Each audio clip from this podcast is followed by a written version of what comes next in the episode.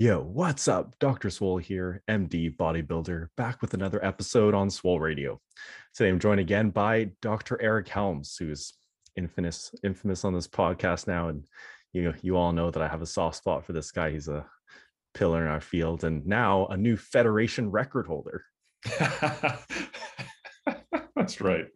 Thank you for having me back on. And yes, I am the uh I don't like to brag, but I I I just you know it's it's rare that you get to be a the 2021 uh, Helms Garage Nationals champ in every uh, weight category, age, sex division that, that they have, which was only one, and that was the 93.7 kilo class. Insane. So uh, yeah, you know, I want to thank uh, my mom, God. Couldn't have done it without the team. You know, all, all the standard tropes. So it was, it was good times. yeah, awesome to see. And uh, yeah, today we're going to be talking about the last sort of segment in our staircase of training priorities, and that is going to be intensity and rep ranges. So we're going to touch on uh, intensity, relevant, rel, uh, relative intensity, including failure training, and then go on to some talk about rep ranges, all for hypertrophy. So everyone trying to maximize those gains. So yeah, just starting off, I was thinking we could just briefly touch on sort of your current thoughts on optimal training intensities and relative intensity for hypertrophy training specifically.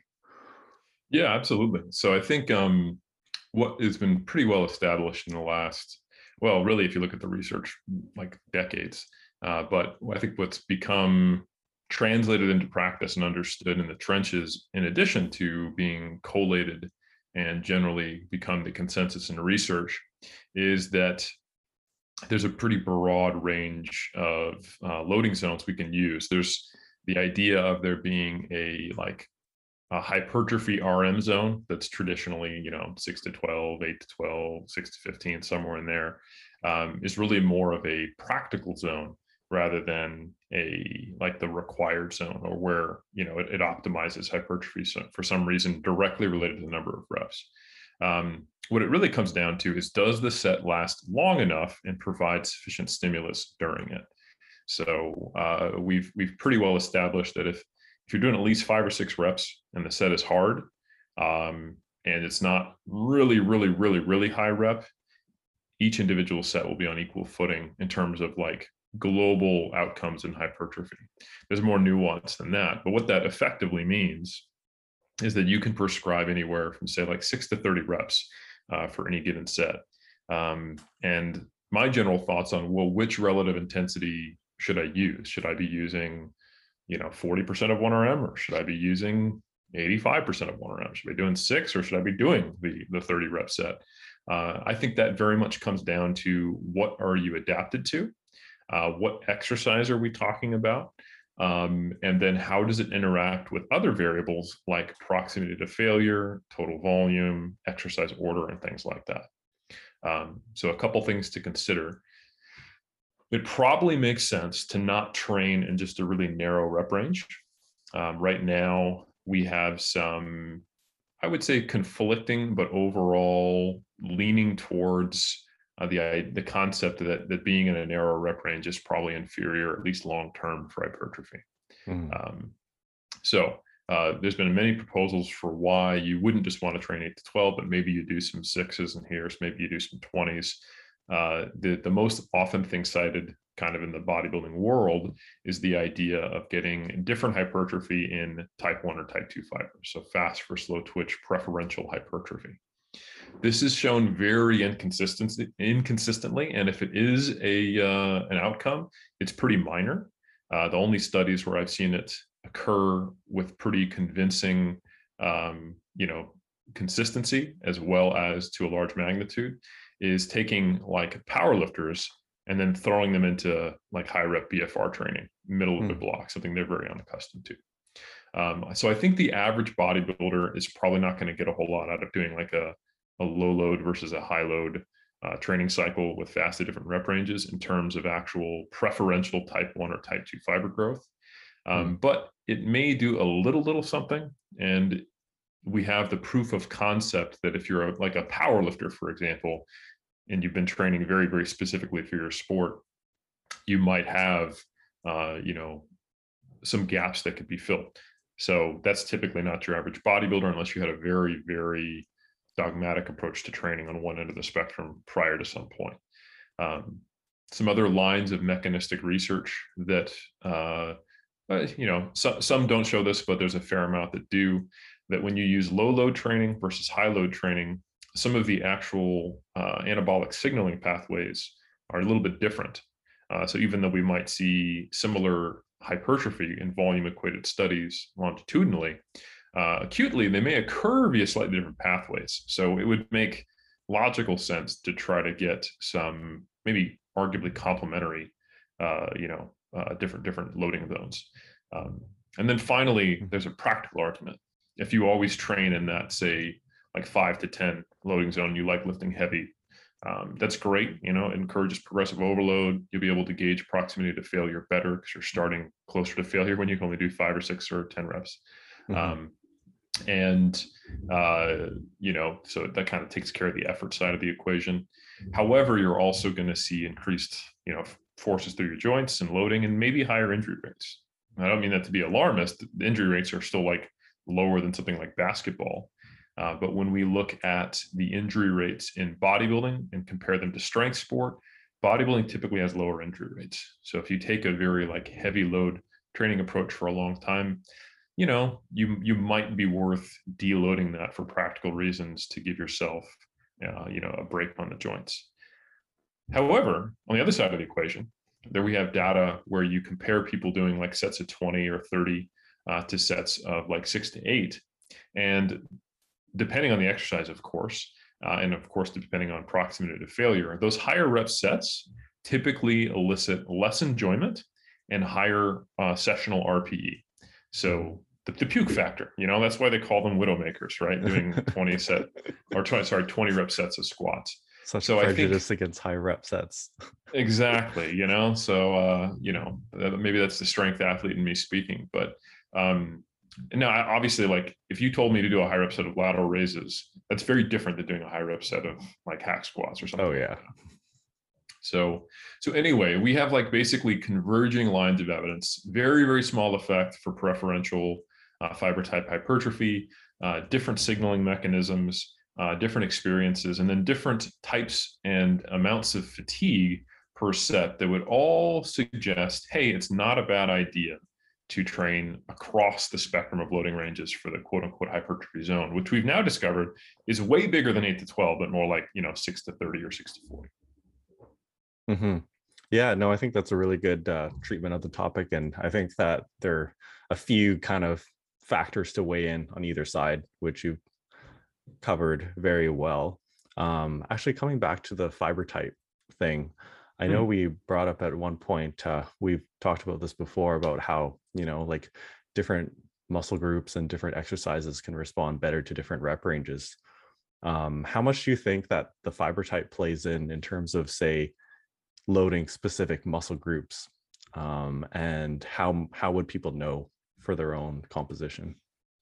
Yeah, I, I, don't think it actually plays a huge role. Mm-hmm. Um, you know, the, and and there is so there's a lot of muscles in the body which are very mixed, and even if you are an outlier, um, first you really have no way to really like definitively assess that. Um, the closest thing we have are like so like AMRAPs at you know 80% of 1rm and if you get high reps you're probably more slow twitch if you get low reps. But there's a very high variability in those types of tests. Uh, i wouldn't consider them scientifically valid. Um, if you just came off of a high rep training block or a low low, low rep training block you would be, think you were one or the other. It would influence the, the noisiness of that. So it's not a very reliable test. Um, i'm not suggesting people get biopsies because then even if you do the question is, well, what do I do about it? You know, like some really old school kind of uh, what I would argue are illogical approaches. Well, hey, if you are slow twitch, therefore you should do a lot of high rep training mm-hmm. and and volume and higher reps. And that doesn't really like make any sense to me. Like that would mean that endurance training would be the ultimate training for someone who's more slow twitch. Mm. And that's not true. It just means you're you're going to be good at it. And I think the best way to think of it is that for power and in, in muscular endurance, um, your fiber type can influence the ceiling of your adaptations. But if you want to be a bodybuilder, regardless of your initial genetics, you're going to want to train for hypertrophy, you know, and in a pretty similar way to everyone else. Um, you will need to train with a sufficient level of effort. You might find you can do more reps at a given relative load than others on certain muscle groups or for maybe most exercises, but you're still going to need to, to put in that work. Um, some differences you might find, however, um, are that uh, there is some preliminary data that people who are more slow or fast twitch dominant in their fiber composition seems to have uh, different experiences of how much muscle damage they incur and how long fatigue lasts. Mm. Um, I don't think it is the largest component to that. And I don't think it's something you can necessarily know or infer. You can't work backwards and be like, oh, I take a long time to recover. Therefore, you know, I'm, I'm fast twitch or something like that. Mm. And ultimately, you make a decision based on the outcome. If you find uh, moderately high volume, close to failure, makes you sore for multiple days, and it precludes you from doing a very high frequency training program, then don't do that. You know, but you don't have to worry about whether that's because of your fiber type or not. It's one of those things where you just simply kind of respond to that reality and then set up an individualized program based on that. Um, and as a throwback to when we talked about frequency, I think there's a study out now that, or actually it might be 2019, but anyway, it's a study I didn't discuss in our podcast on that, where they used a within subject design um, so meaning that one leg of the same person was randomized to two different protocols, one being a high frequency protocol, one being a low frequency protocol. And when you looked at the overall group level outcomes, there was no significant difference in hypertrophy between the groups for lower or higher frequency when hmm. volume was, was equated. However, there was a high degree of within individual variance, meaning that at the group level doesn't make a difference, but you, n of one, dear listener, might respond better to a higher or lower frequency. So that is just one of those examples where something that isn't a big key player when we make broad recommendations out, out to everybody uh, doesn't mean that it might not make a big difference for you individually. So, and that could be related to fiber type, difficult to say. Mm-hmm. Yeah. Oh, that's really interesting. I mean, it also sparks something up. Um, for uh, remembering kind of i think you mentioned this at one point on some podcasts where um, talking about how often bodybuilders who like there are bodybuilders who get very very sore and take a lot of damage from relatively low volumes those mm. people mm. often tend to do well yeah I wonder if that has any relation you know to the probably I, I wouldn't be surprised if those people weren't more more often on the high on the on the high proportion of uh, fast twitch fiber spectrum. Wouldn't surprise me. Mm-hmm. Um, do you have any general guidelines of how people should um, sort of split up their rep ranges? I know that uh, in you know the the pyramids you talk about having kind of a majority in in your intermediate sort of rep range, and then having some uh, a small amount in other rep ranges. Absolutely. So I think to follow up from some of that kind of broad convergence of evidence uh, and lines of research of why you might want to consider more rep ranges, the real proof is in the pudding when we look at some of the training studies.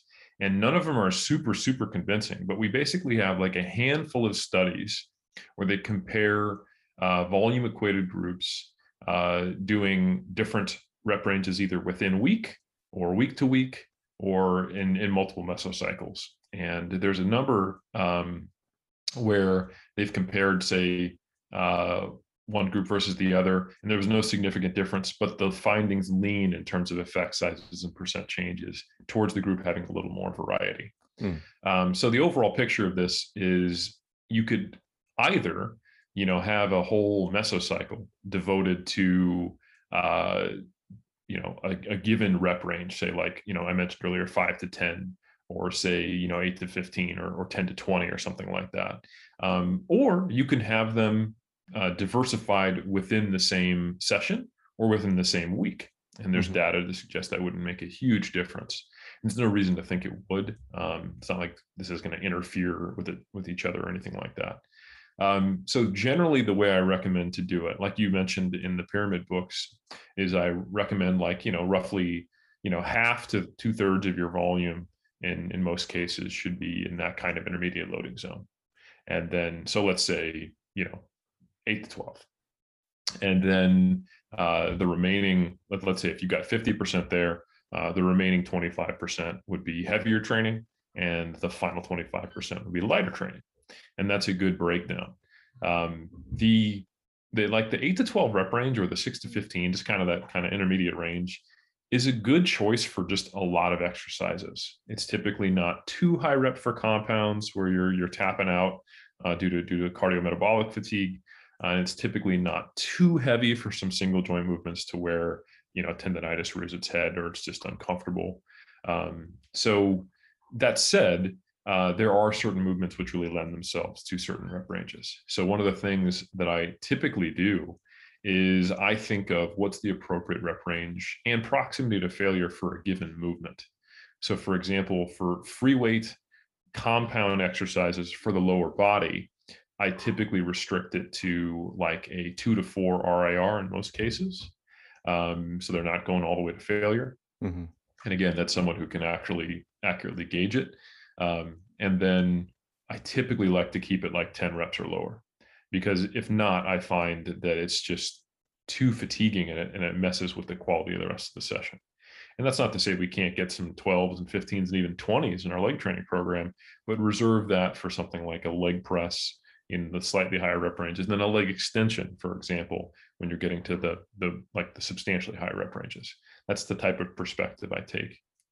Um, and I think you can still then combine that perspective with an overall block that is higher or lower rep. So let's say you were in a, a low rep block, but you had say a uh, you know a deadlift, a leg press, and a leg extension in the same session on your leg day. So in the low rep block, you might be doing three to five reps on deadlift. That's kind of something where you're doing your heavy training. Um, then on that leg press, you're training in the six to eight rep range. And then on the leg extension, you're in the eight to 12. If you're to do a high rep block, you just shift them all up one. So it becomes, you know, it goes from three to five to six to eight. And then it goes from, you know, uh, six to 10 to eight to 12 on the leg press. And then the leg extension becomes like 12 to 20 or something like that. Um, mm-hmm. And you can kind of alternate between those approaches to give your joints a break, different stimulus, change out exercises, etc.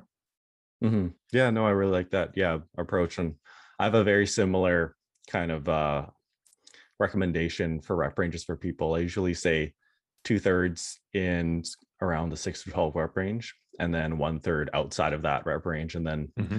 um, kind of tailoring that by muscle group. So, like for some people, like for myself, for example, you know, for for the chest, I really like the lower rep ranges. So that extra one third would more so be in the low low reps, and then say for side delts, that extra one third would all sort of be in the higher, you know, 12 to 20 rep range kind of thing but uh, yeah, like I, I also, yeah, this has been something I've been wondering about. You know, your thoughts on uh, just periodizing rep ranges across mm. mesocycles. Um, it sounds like from what you're saying is that you could do it either way. You know, like you could either kind of have a more conjugate method where you kind of have the the that mix in there all the time, or you could make it change over larger time scales. Absolutely. Yeah. And um, for those who are interested, uh, there was a recently published position stand uh, led by Schoenfeld and colleagues. Uh, I am one of those colleagues. Uh, where it's on our basically consensus statements on hypertrophy training to maximize muscle mass in athletes. Um, it's open access. If you, if you kind of Google that, if you Google like Schoenfeld, Helms, Steele, and a few of the other authors, um, you'll, you'll, you'll find it. And the very last section is periodization, and I was my um, assignment to to write that section. And so the interesting thing is you can periodize your hypertrophy training, uh, and I probably would recommend that you do, even with some loose tenets of periodization. But you technically probably wouldn't have to, and you could still get kind of quote unquote optimal results based on the data we have, and actually based on what we see in the trenches, because not all bodybuilders obviously periodize their training. Um, so uh, one approach, like I mentioned, and there was a semi-recent study uh, that showed, uh, you know, alternating, uh, like they had a, a three-week lead-in period of hypertrophy training, and then they had a strength block, then a hypertrophy block. That outperformed a group that just kept their hypertrophy training the whole time. I also mentioned there is a DUP approach that has been shown by Schoenfeld and then another group, which I can't remember the last name on, uh, that had slightly higher effect sizes. This is the same study that I was referencing earlier in groups that on different days train in different rep ranges for all the exercises versus one group that kept it the same. Mm-hmm. And then finally, there is a periodized versus non-periodized approach, kind of following uh, Dr. Squat's uh, old, old, guidelines, uh, Fred Hatfield's approach, to where you would try to train across the different rep ranges, um, either doing it for a full week or in every session. So the idea was is that one group in this study uh, was training every session with a different rep range, kind of like I described. So they go uh, low reps on a compound movement that's free weight, moderate reps on a compound movement that was a machine, and then high reps on another exercise, uh, sorry, an isolation exercise. And then the other group would just stick the same exercises, the same number of sets, but in one rep range entirely on a week to week basis in like a periodized fashion. So, like, you know, uh, light, medium, heavy, light, medium, heavy type deal. Mm-hmm. Uh, and they found no significant differences between groups uh, in terms of hypertrophy, and there was really no leaning uh, either direction uh, when you look at it. Now, technically, training in every rep range in the same session and not changing that over time, except for just simply trying to do more reps or increase the load, is not periodized. Um, so the the other group was following what we would call a, a weekly undulating periodization approach right? So the rep ranges change on a weekly basis. Mm-hmm. Uh, the other studies I cited earlier in that, uh, that would be a periodized group versus a non-periodized group. The non-periodized group always had the same rep ranges on every session. Uh, the other group was following a daily undulating periodized uh, program. And then finally, that first study where it was like three mesocycles, hypertrophy, strength, hypertrophy, that would be a kind of a, you know, block-ish periodization style versus a non-periodized uh, approach. What defines a non periodized approach in the literature is when there's no variation in loading. Um, hmm. and so essentially, if you're just pushing for progressive overload, but not changing the loading ranges, not changing the exercises, that's not periodized. Um, and that doesn't necessarily seem to be an issue in, in, in that study I, where we compared WUP to training across the rep ranges in the single session. So I think it's important to point out that just because it's a good idea to to train across multiple rep ranges doesn't necessarily mean that therefore you have to periodize your focus on those rep ranges. You could do that within each session. However, ultimately you will end up following a pseudo periodized approach because you'll be doing things like deloads, right?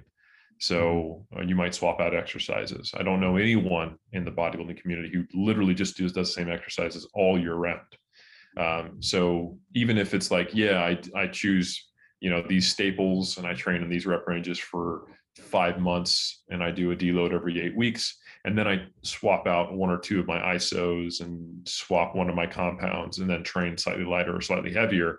That is still periodized, you know, in some in some manner.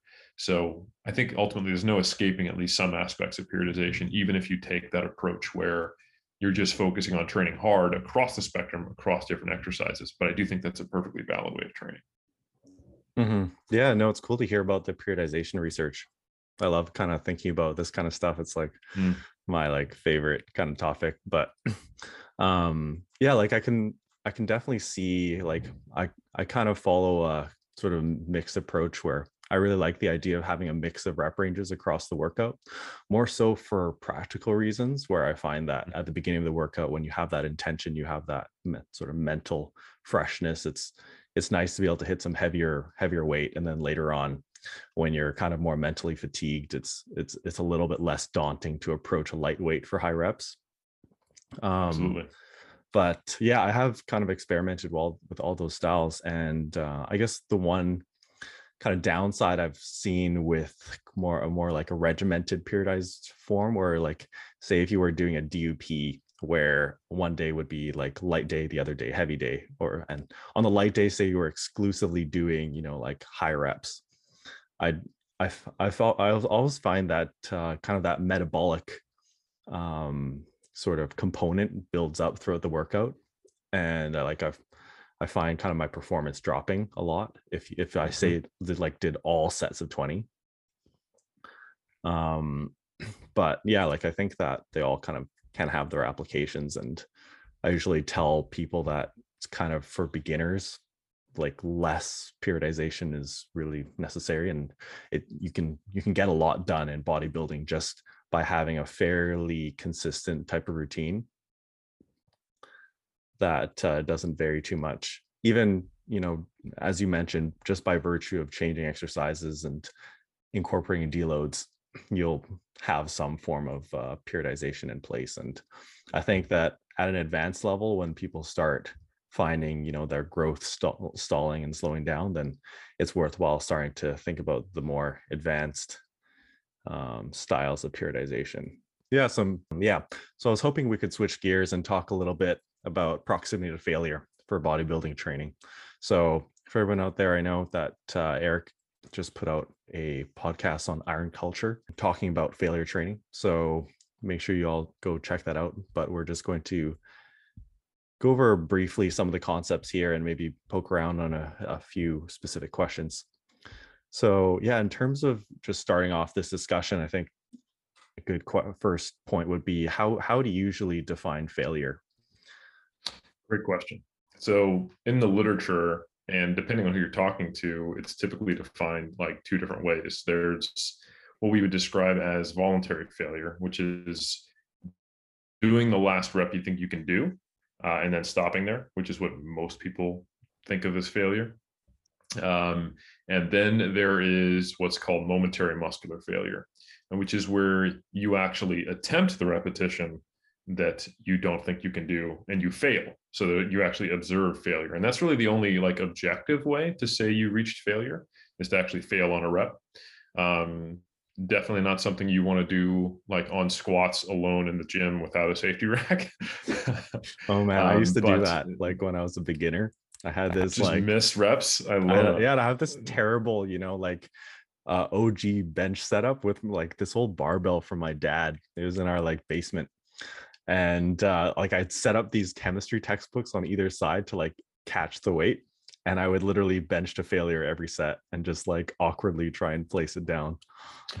yeah, dude. When I when I first started, I didn't under. I, I, always thought if I didn't have my training partner with me, I would be able to make as good of gains because I always did as many reps as I could do, and then one or two more assisted on pretty much everything. So we would just have this like post failure approach. Nice. And just for whatever information I was exposed to at that time in 04, um, I thought that was like the norm. You know, so it's it's funny how different perspectives you get over time and how how the winds shift. But yeah so i think the most common way of uh, defining failure is doing the last rep you can actually do to the technical standards in the lift. Um, and what that means is is that everyone's going to have a different true proximity to failure when they get there based on their ability to gauge was that really really the last rep i could have done? Um, and the way we typically uh, prescribe, record, uh, or talk about proximity to failure is with what's called repetitions in reserve, um, or sometimes RPE, which is just kind of the inverse. So a 10 out of 10 RPE is zero repetitions in reserve, zero repetitions in reserve, meaning I couldn't have done any more. That's reaching voluntary failure. Uh, if you try to do the rep after that and you get a rep, it just means you're not good at rating RPE uh, or RIR. Uh, if you, you know, then try to attempt that next rep and you fail during it, you mean you did a good job of rating that RIR zero, and that rep was was momentary muscular failure, while the previous rep was you know voluntary failure or a 10 RPE, depending on how you want to define it. So that's what we're talking about. Um, and you know to tie it in with rep ranges, the the interesting thing is that basically it's like seeing the light of an end at at the end of a tunnel uh, the, the light becomes brighter and you're more able to distinguish it the closer you are to it. And the same thing is true of your ability to gauge failure. So when we have done studies where we take someone and have them do as many reps as they can to an actual 10 RPE uh, on squats with say 70% of 1RM, uh, there's a high variability in how many reps people can do. Some people can do uh, on the extreme end like six to eight reps, on the other extreme end more than 20. Um, mm for the people who are doing more than 20 reps on that set, their ability to gauge RIR at say like five RIR or three RIR is far less accurate than those who are only going to be doing six to eight reps in that set. Um, Mhm. So basically, the heavier the load, or rather, better said, more specifically said, the fewer reps in a set, the easier it is to gauge RIR. Um, so, for example, we have data on the squat, bench, and deadlift in trained males doing the 80% uh, of, of one rep max, not 70%, so far fewer reps. And they had almost perfect accuracy in gauging how close to failure they were. So, if you take trained individuals and you're, you're doing not high rep sets, you can gauge failure better. Um, and this tells us something about okay, well, what about those high rep blocks where it's burning? I'm tired. I like you said, I did multiple sets before that, and my performance is starting to drop. Um, motivation becomes problematic. Overall, cardiometabolic fatigue is mounting. It probably means that our accuracy on RIR isn't great during those blocks. Now, if you combine that with some limited data that suggests that when you are training with low loads for high repetitions, that getting close to failure is more important for stimulating hypertrophy on a per set basis than with lower loads, we can see a potential problem there where in a practical setting, those high rep blocks might end up being at a lower proximity to failure than we expected and that we intended. Mm. Now, the question is, you know, does that matter? And many people in the bodybuilding community have this a priori belief that you have to be near to failure. And I don't dispute that, but I think the definition of near to failure is heavily influenced by just what they've been exposed to. Like I said, uh, in my experience, when I first started, it was to failure and then you only got credit for the reps that were past failure you know where you needed someone else to help you complete the repetition to really get the most out of your program. And my assumption my belief based on geez i'm not even sure what i read at that time to make me believe that uh, was that i couldn't even get a full stimulus without a workout partner right? Um, however the research that's coming out is actually in opposition to that uh, we have a meta-analysis um, by uh, Davies and colleagues that suggests there's no significant difference between training to failure or not for hypertrophy when volume is equated. And if you look at studies that were published since, uh, we see very mixed data. Some of that could be because different studies use different use different definitions of failure. Are they using a momentary or a voluntary definition? Uh, how are they actually gauging failure in their lab? Uh, and also, what is the training experience of the participants? And then, what's the rep range they're training in? So it overall converges at the fact that close enough to failure is probably further from failure than we expected previously or that our intuition would tell us. Hmm. Um, you probably could be at a three to five RIR for the majority of your training. That wouldn't be the end of the world unless you're doing like really high rep work all the time. You know, mm-hmm. which is why earlier I'm not concerned about doing, say, six to eight reps at a two to four RIR in a squat or something like that, especially when you've got multiple sets and you have like press and leg extension afterwards and things like that. Um, and there's a lot of limitations to this data. We don't have a lot of good research on synergists and multiple regions of the same muscle group. Um, one of the things that is proposed and is backed up by some acute data on EMG is that the prime mover might be doing uh, a good solid amount of work on something like a squat or a bench press, so your quadriceps or your pecs, even when you're well far from failure, but you don't really get a good effective stimulus on, like, say, the synergists and the other regions of that muscle until you're closer to failure. That's not been proven definitively, um, but that is certainly a possibility because we don't often measure the hypertrophy in those other muscle groups. Um, so, you know, how close to failure should you be? It's not a a very specific answer. So some people like, I like a two RIR. And I'm like, in what context? Why? When? For what exercises? You know, I think if you're looking for an answer of should I be going to failure or not, you're asking the wrong question. If you're looking for a specific RIR to use on all exercises all the time, you're asking the wrong question. Um, really, I think we need to pair RIR with the rep range, the exercise, and the phase of training we're in, and think of it as a variable to be progressed. Uh, so for example, if we go back to that same model of training I talked about earlier, where you could be doing, you know, WUP, DUP, a block model, or training everything in the same uh, session, you wouldn't want to go to failure on those earlier exercises because like you talked about the same way of doing you know high rep sets and generating a lot of fatigue we know that going close to failure generates a lot of fatigue So earlier in the session, you probably want to be focusing on being further from failure. And later in the session, you want to get a little closer when you don't have anything else to do for that muscle group. So if we now take, okay, we've got our uh, six to eight rep range on our squat or deadlift. We've got our eight to 12 rep range on our leg press or hack squat afterwards. And then we've got our 12 to 20 rep range on our leg extension or leg curl, right? Mm-hmm. We can pair those rep ranges and exercises within an appropriate RIR. So we probably want to be at like two to four on that compound free weight, heavily fatiguing full body exercise where you can move a lot of load. And we can drop that down to say like a one to three RIR on the compound movement uh, that is not free weights. And then mm-hmm. finally, we can get down to say like a zero to two RIR. So maybe we start only two two reps from failure on our first set, and we let fatigue accumulate, and we actually do hit failure on our last set uh, of that last exercise for that muscle group. And that way, you've you've effectively uh, stayed as close to failure as you can uh, without compromising performance within session and hopefully depending on again your individual characteristics and what type of frequency and time course of recovery you best respond to enables yourself to then come back sometime that week and, and get the rest of your volume for that muscle group. Because typically uh, most advanced lifters can't get all the volume they need in an effective manner within one session as we've talked about previously.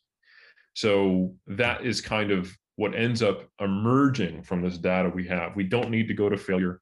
If you were doing a very low volume program, you probably would want to go to failure to make sure that every bit of that volume is as effective as you can. And then it doesn't matter if there's a high, you know, time course of recovery. If it takes 96 hours for you to fully recover, well, that's fine. You might only be training once per week per muscle group. No big deal. That's kind of like your typical quote unquote bro split that I don't think has to be bro sciencey. I think you can definitely set up a one times per week body part split that probably would be good up to a certain point in your career until you might need more volume.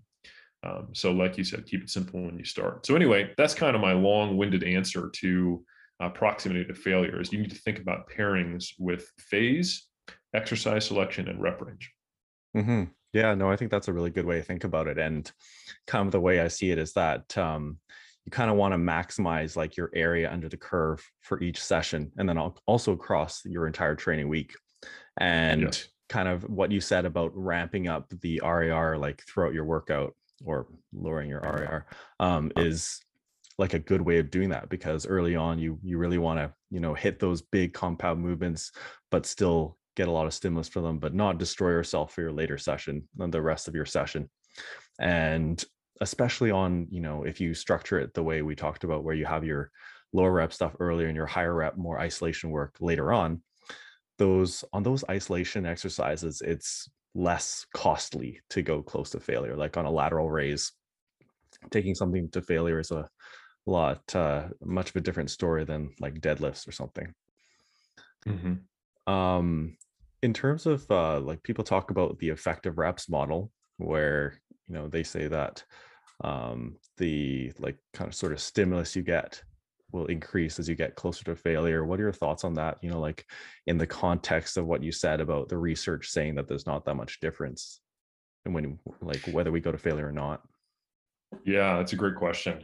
So I think um I think the effective reps model is a useful model to understand why we care about proximity to failure.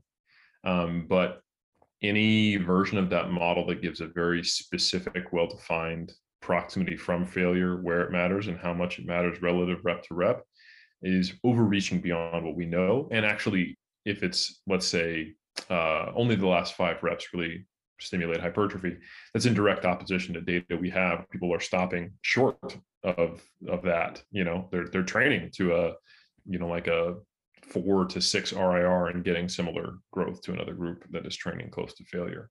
And we do have those studies. Um, so yeah, I think uh, Stephen Box, if I recall correctly, was it George Box? I'm rec- misrecalling. We'll just say uh, Dr. Box, the statistician. um, great quote. Um, all models are wrong, but some models are useful. So I think it's it's it's a useful model to understand that if you were totally sandbagging, your load is too low, there's no velocity slowdown for any of your repetitions during a set um, like this, appears to be not even the beginnings of a grind, you're probably not doing much. Um, however, that doesn't necessarily mean that you have to go to the other end of that spectrum and train all the way to failure. So I think, excuse me, a safe recommendation is that training in a zero to five RIR, depending on phase, exercise, rep range, how many times you're training that week is, is where the you should be spending 99% of your time. Mm-hmm. Yeah, no, I think that's a really good um, way of saying it. And um, yeah, actually coming back, we also talked about how in when you get to higher rep ranges, you want to be, you know, a little bit more cognizant of coming closer to failure. That zero to five, does that would would you say that also applies to like the high rep range, like that's a you know 20 to 30? It probably does, but the issue is, is that when you think you're at a five hour RIR when you're doing 30 reps, you're probably not. So your ability to gauge, like, man, just think about anytime you've done high rep leg extensions, they start burning 12 reps in almost regardless of the load, right? So if you're loading your 15 RM and you do your 12th rep, or if you're loading your 25 RM and you're doing your 12th rep, and both make you want to stop, that should tell you something about your ability to gauge failure there. So I think uh, you probably want to train more like that zero to two RIR on high rep sets, um, just because you don't want to accidentally be at a five to which, which can really happen even in trained lifters, especially if they're not accustomed to high reps and if they're not accustomed to training to failure. Um, so that's that's just something I think we have to face up to. Um, that's why doing 20 rep sets on squats, you know, I've talked about Widowmakers jokingly many times. Um, they're hard kind of regardless of what you load. And those are never intended to go to failure. And they're still considered like, oh my God, you know? So mm-hmm. I think we just have to be cognizant of that. So you probably do want to train closer to failure when you're doing higher reps. And again, this is one of those reasons why you wouldn't just want to always train high rep uh, because it can be just that that mentally fatiguing and, and that physically fatiguing as well. Um, all of that metabolic fatigue accumulates uh, and it can actually trigger um, some central fatigue mechanisms, which can reduce performance, which is probably what you were anecdotally observing in your own training. So, yeah, we need to be cognizant of that. So, if there are these kind of requirements, like when we shift towards one end of the loading range, we have to consider how that's going to affect, you know, the long run. So, which is why you probably do want to periodize it if you're going to use a lot of high rep training. Mm-hmm. Yeah, and I also liked how you talked a bit about earlier about how, you know, for we don't know very much about kind of the synergists and and how those come into play, and when you when you start getting closer to failure, you start just engaging, you know, other muscles, and I think that for a beginner uh, or especially someone who doesn't have a lot of time in the gym, um, it can be like an efficient way to train. And mm. you know like when we talk about failure training i think a lot in the in the science space sphere we're kind of referring to people who are like quote unquote optimally optimize their training you know like they have basically as much time as they want in the gym and that kind of stuff but for a lot of people you know they're only in the gym a couple two or three times a week and uh for like a, for those people i usually do recommend that they have trained fairly close to failure and actually trained to failure pretty regularly um, just because it's a very efficient way of making sure that you get the most out of your sets. Absolutely. Yeah i think there's a trade-off there where if you do a set of 10 uh, to failure or if you do a set of eight with that um, the set of 10 might elongate the the relative amount of fatigue you get from that disproportionately just doing two less reps. Like you did 80% of the work, but you might have added the full day of recovery um, if you were to take a whole session and do it like that. Now, if you're only training three times a week, non-issue, and that is a worthwhile return on investment. However, if it was hypothetically better for you to get in a whole extra session, but being short of failure, that's where the, the bodybuilder goes, yeah, I would do that. But the person interested in, in training, but who only has three days a week to train goes, well, I can't do that. So it's not a matter of what's more optimal. It's a matter of what is the best way to optimize within the constraints of your training schedule. Um, so I think that's a, a, really astute thing you pointed out. And I actually, so in the most recent uh, mass issue that's just coming out on the 1st of September, I did part two of a video series on the minimum effective training dose. Um, so this is coming out just in I think four days or five days from when we're recording this. I'm not sure when this is going to get dropped, but anyway, um, it'll be the most recent mass issue for anyone who's a subscriber. In that video, I give video examples of the minimum effective training dose for a trained lifter who would actually hope to at least maintain or maybe even make very slow progress uh, with hypertrophy, or one that actually should produce progress for the average trained person, but just not optimal progress, but with the least time time investment. So like a time efficient uh, training program and like a true MED minimum effective dose. And the MED one is two 25 minute workouts a week. That's it. Nice. And then the one that is time efficient, that actually I think would actually produce hypertrophy in most people, is three times a week around 20 to 30 minutes per session. So we're talking about maybe being able to get all your training done in the week in an hour if you're in good shape, maybe an hour and 10, 15, 20 minutes if if you need to take longer rest periods. And it's using things like drop sets, supersets, antagonist paired training, um, a few sets training to failure, uh, and really focusing on like compound movements uh, to get it done because we mm-hmm. have data to back all those things up. And I think people just if you if you've been listening to a lot of um, scientific based training protocols for physique athletes to optimize their training and you're not necessarily a physique athlete uh, trying to optimize their training, but just looking for the best information, we very rarely talk about uh, what what does it take in terms of a the best return on investment to make pretty good gains. Um, so you might be under the impression that you're spending at least four hours a week in the gym, you know, on the low end. And in reality, you might be able to get 90% uh, of it spending an hour a week in the gym for at least the first couple of years of your training career. So I think that is something that um, most people are just maybe they, they're they're aware of it on paper if they're presented with all the data because it's not new information but they just haven't really thought about what is the true time investment for me to get say six to eight sets per muscle group at a high intensity per week it's really not much uh, especially if you let compounds take care of the synergists mm-hmm. Yeah no yeah that's i'm glad that you guys kind of talked about the like more efficient ways of training because i think that uh, a lot of people will benefit from that you know since people are within the constraints of their their uh, allotted time.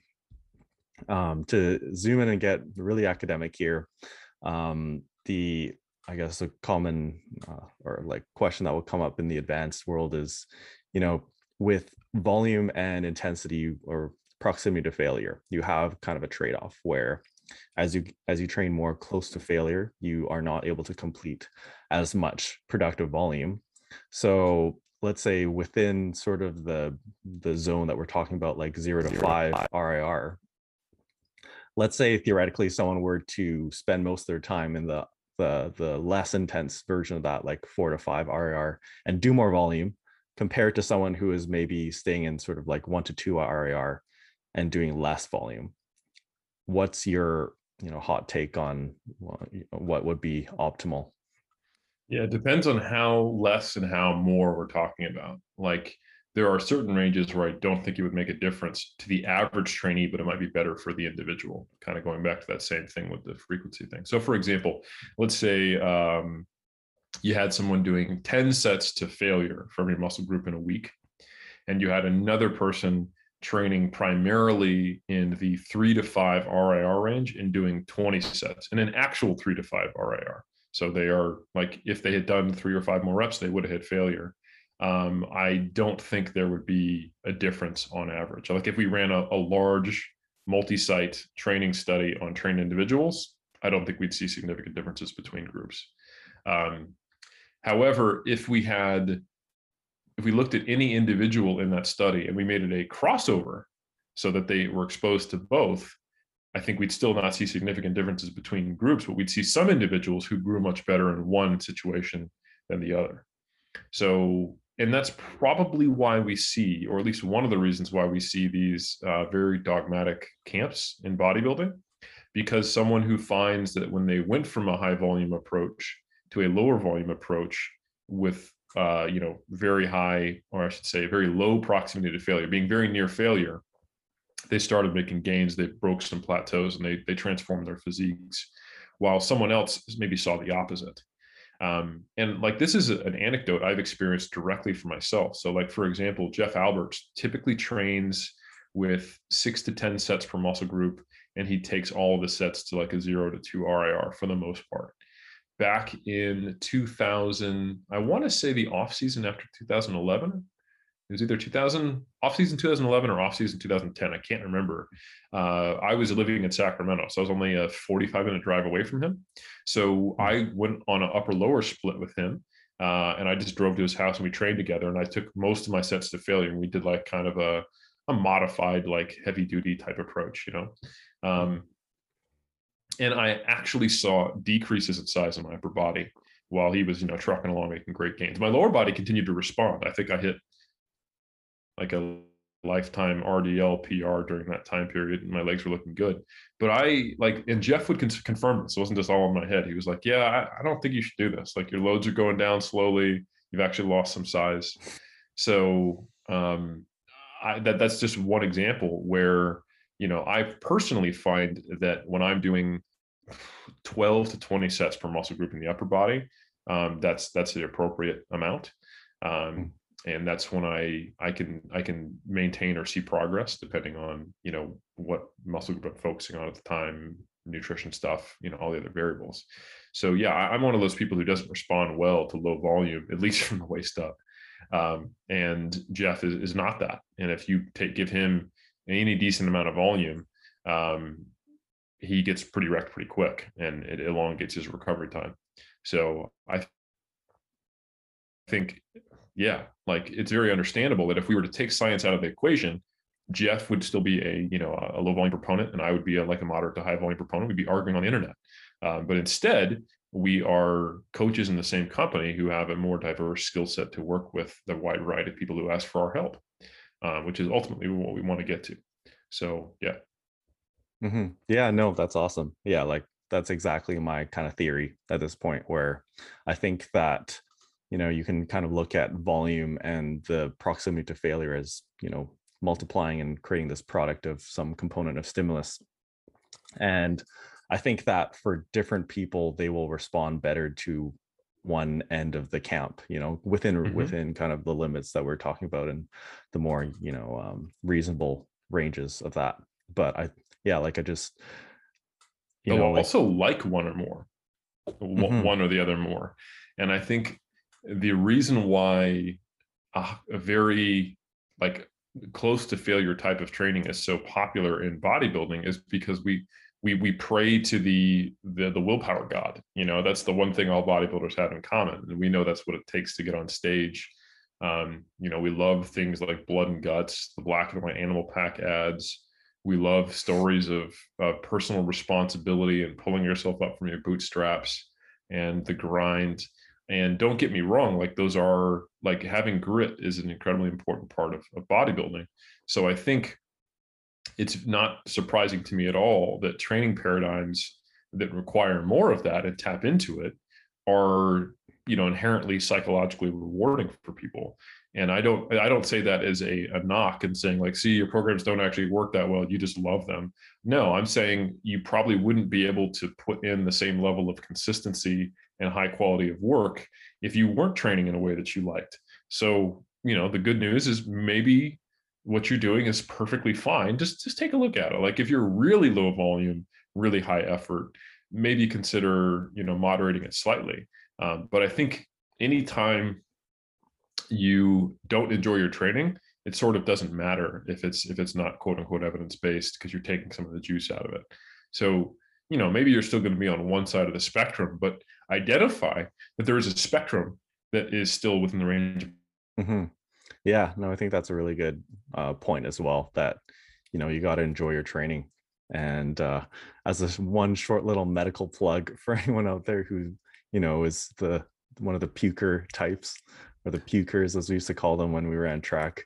I recommend against puking regularly. It's not good for your you know the the mucosa of your throat but you know very common thing in bodybuilding. Um oh yeah and one more question uh was that you know along the kind of lines of uh, argue uh, arguments for you know failure training so yeah one of the benefits we mentioned is that you can um, increase the uh, efficiency of your training if, if someone is very short on time.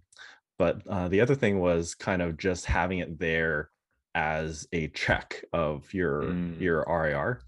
What's your recommendation for that for beginners who are starting out and don't have a good sense of RIR?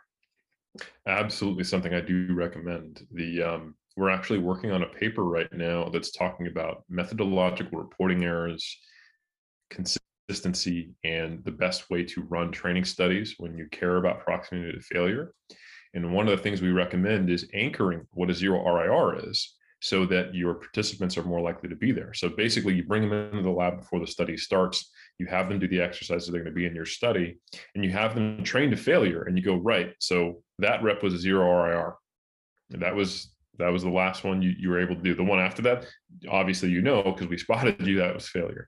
Mm-hmm. Um, and that concept would, of course, apply in the trenches as well and it is a it's it's a brave new world because bill when i first started like i said i had been training past failure for the first six months to maybe eight months of my career and then i te- tempered it a little bit and i was only training to failure but i wouldn't do free weight movements where i could get hurt like squats or incline press ever without a spotter and now i regularly train without a spotter because i don't i don't need it and i'm not unless i'm attempting a new max i, I just I'm too experienced, you know?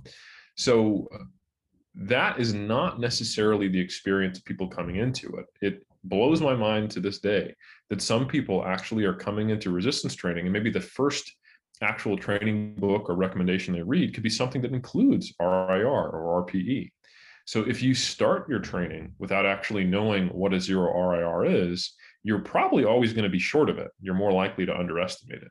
So I do think it's important to, to probably at some point, and maybe primarily using machines, um, just so for a safety factor and so you can hit everything.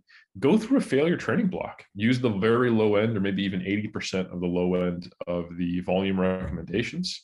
Um, you know, and and take every set that you do for maybe a full four weeks to failure. And I think that would be a really good way to anchor uh, what your RIRs are. So you're not out there going, "Yep, that was eight RPE" when it was actually a 5 mm-hmm. Yeah, no, I think that's yeah, that's a really sound uh, practice. I think that just having some component at some point where, um, for me, I'll you I'll often recommend that uh, even if people don't necessarily believe that much in failure training, that they include it at some point in their block. What um, easiest place to do would be in the last, you know, the last workout of your of your uh, mesocycle. So like when you're about to deload the next week, um, taking some sets to failure and kind of getting that check. Um, yep. And, There's a lot of ways to do that. Like I think um, if I, I don't want to misquote them, but I'm pretty sure Mike has mentioned from RP Renaissance Periodization, Mike Israetel, that they have like a, uh, a decreasing RIR approach, so like three, two, one, zero. So like at the end of every mesocycle before the deload, uh, they get to go to failure, and they can see like, oh shit, I thought I was at failure and I did another rep, you know. So you get that that exposure to kind of keep that that that short sword sharp, if you will. Um, I think that's that's many ways to get it done. It could be something you periodize in and out, or it could be something that you do intermittently, or you know, a lot less. Of, lot, so long as you have the skill, it doesn't really matter. Mm-hmm. Yeah, the skills, the skills of bodybuilding. You know, I think right. I feel like RIR is one of those kinds of uh, skills that uh, ex, you know experienced bodybuilders are very proud of you know along with counting eyeballing macros absolutely yeah that's why we cut our chops so. so. yeah anyways that was a really great discussion and uh, just wrapping up here on a fun question one, one actually oh, one thing yeah. i wanted to add bill that i just yeah. remembered is um the where the tension curve uh, is in relation to muscle length is something to consider as well so in RDL, uh, the hardest point is when the, the bar is the furthest from the from from the uh, from the fulcrum, and that is at the bottom, and that's a very long muscle length for your hamstrings. That's a great example of something that always makes you sore, right? Mm-hmm. Um, muscles that so so uh, movements that do that. Another example is most squats and, and leg presses. If you're doing a full range of motion, the hardest portion at the bottom is when your quad is the most stretched. Um, uh, and there are many other examples like flies. you know, when it is most difficult, when your arms are far out to the side. Uh, those are exercises where even if you don't train to failure, they make you pretty sore. Um, and those probably are going to produce more of a tension stimulus to some degree, even if you are reasonably far from failure, at least in the in the muscle group that is stretched. So for movements like that, I generally recommend uh, stopping a little shorter of failure, or you can just really elongate it. Like I wouldn't recommend doing three sets of RDLs to failure because even if you were used to RDLs, you're probably going to be sore for multiple days. And if you're not used to RDLs, you're going to be sore for multiple weeks in some cases. So that's another just one minor thing to include in there. Uh, so consider exercise selection as well for that reason. Mm-hmm. Yeah, no, that's really interesting. Actually, I think that uh, there are a lot of facets to consider about these stretch movements that, uh, yeah, like we we wouldn't normally just think about when we're just starting out. But uh, yeah, like considering the exercise selection in your RER choice.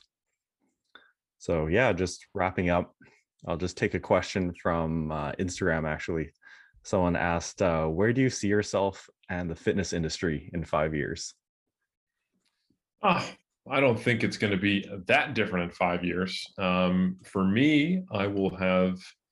It'll have been my honor to have a number of my PhD students complete their studies, and I'll be actually collaborating with them as colleagues as they are working somewhere, uh, which is pretty, pretty, pretty cool. I look forward to that. Um, I really enjoy mentoring people. I'll be getting back on stage in 2023. So uh, I'm really looking forward to that. And as far as the fitness industry, um, I think there's going to be more and more and more information. Um, and I think people are going to have to get better and better at uh, discerning what is high quality information versus what is not.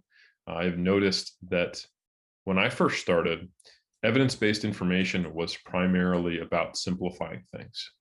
Like the approaches that I followed when I first started were needlessly complex. Like you can't c- combine fats and carbs. You can't eat after six. Here's a limited list of foods that are allowed. These foods do this thing that's bad. These foods do this thing that's bad.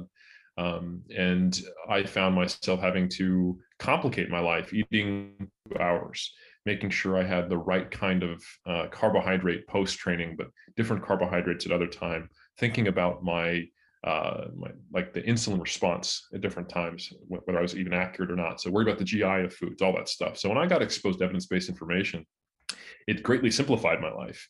But I think now I've noticed there's a lot of people who feel that trying to keep up with the evidence based uh, information is complicating their lives. There's too much information, at least that's their perspective. And they don't have the skill set to be able to differentiate uh, what are the, the big rocks from the medium rocks to the small rocks. So, I mean, that's something that I've been trying to focus on in my career. The whole concept of the pyramids is about identifying priorities. Um, but I do think that if we want to get greater engagement in uh, science in the fitness community, more people are going to have to think in those terms instead of just I got to keep up with uh, you know the, the, the pace of social media, which is not going to slow down, and have content every day. And I need to make those big headlines. I got to make people think this is important. So I think we need to consider that to move forward in a healthy way where we're actually helping people. Yeah, no. Wow. Interesting point. Yeah. Like I think that the, you know, the advent yeah. of social media has really complicated the information space where a long time ago, you know, the only the only way you could have gotten your ideas out was to actually have a publisher and actually have some sort of review process where nowadays, you know, anyone can put out a PDF online or start, you know, start a podcast or or post their ideas on the net. Mm-hmm. So yeah it becomes a lot trickier for people to who who may not have the scientific background or experience to be able to um, sift through that information. And that being said my dear listener you have obviously you know Absolutely. come come off to a good start in finding this podcast and listening to eric helms. So with that yeah thanks so much for being on the show again eric. And uh, i'll be linking your uh, links in the My description. Pleasure. Mm-hmm. That's all for now, guys. Thanks for listening. I am available on a very limited basis for one on one coaching. I'm not cheap, but if you are really serious about taking your physique to the next level, DM me the word coaching on Instagram. For more science based bodybuilding content, look up Dr. Swole on YouTube, and we'll see you next time.